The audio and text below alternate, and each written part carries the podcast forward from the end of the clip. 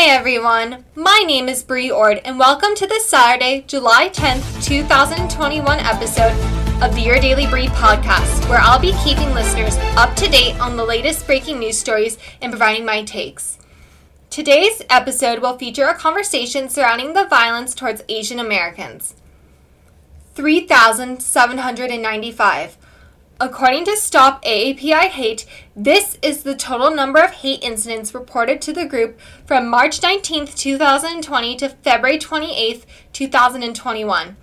Note, this number represents just a fraction since many anti Asian hate crimes are underreported.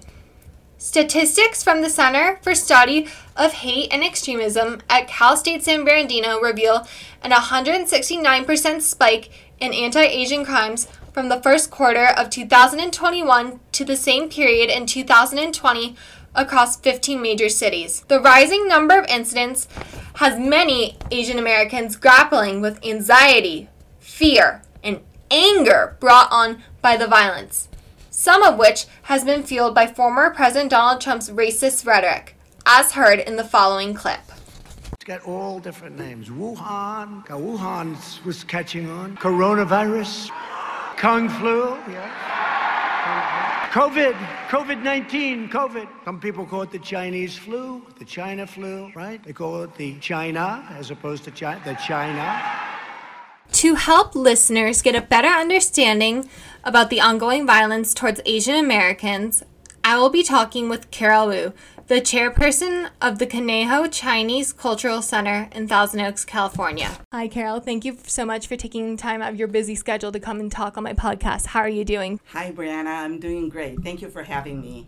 You're welcome. With Trump, you know, being out of office and Biden's now the president, I actually expected the number of hate crimes against Asian Americans during the pandemic to go down. Surprisingly, they haven't even gone down. Do you have any theories or reasons as to why the number of hate crimes against Asian Americans have gone up since Trump left office? But uh, it takes time. So I believe, though, you know, even though the Biden is the president now, it still needed time uh, for President Biden to, uh, you know, heal the, the country. How much would you say President Trump's rhetoric played into the attacks against Asian Americans?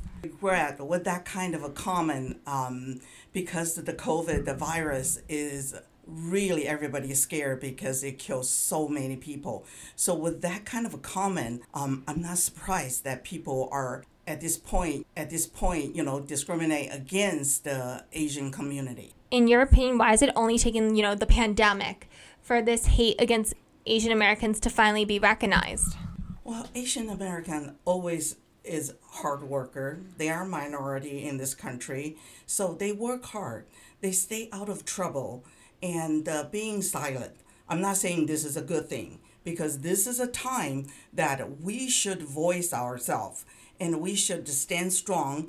And uh, unfortunately, this um, uh, was calling uh, China virus, and uh, so people have that you know uh, impression. All this. Um, the, the disaster is caused by the Asian. And has any significant work been done with the Chinese Culture Center in Conejo Valley? Like, have you guys talked with police? Have you guys talked about maybe forming a neighborhood watch group to help, you know, elderly Asian Americans? Uh, yes, actually, uh, we supported by the mayor of uh, Thousand Oaks, and uh, she uh, approached uh, to our organization and offer help. And she said she can bring the police department come to you know talk to us and how to protect ourselves, and also you know offer any help from the county that can help make us feel safe in this community. And what do you think are the strongest ways that people can become better allies to the Asian American community? I think it's so important. We need to treat each other with respect and we coexist with the ally, you know, of all different uh, cultures. And uh, we need to spread love, peace, and joy um, to each other, embrace each other. And um, this is so important and stop the hate and uh, we, we, we should have, you know, we're all in this pandemic together.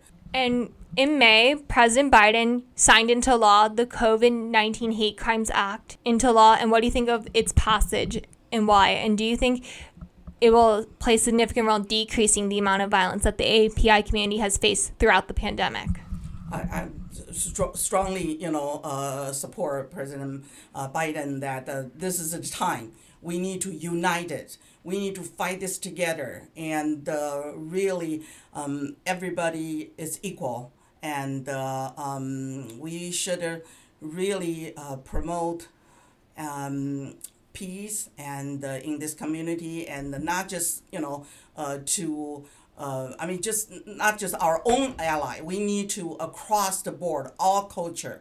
And uh, we, we just uh, need to uh, stand together Thank you so much for your time, Carol. This was an insightful conversation, and we have to remember to stop AAPI hate. Thank you for listening to today's episode of the Your Daily Bri podcast.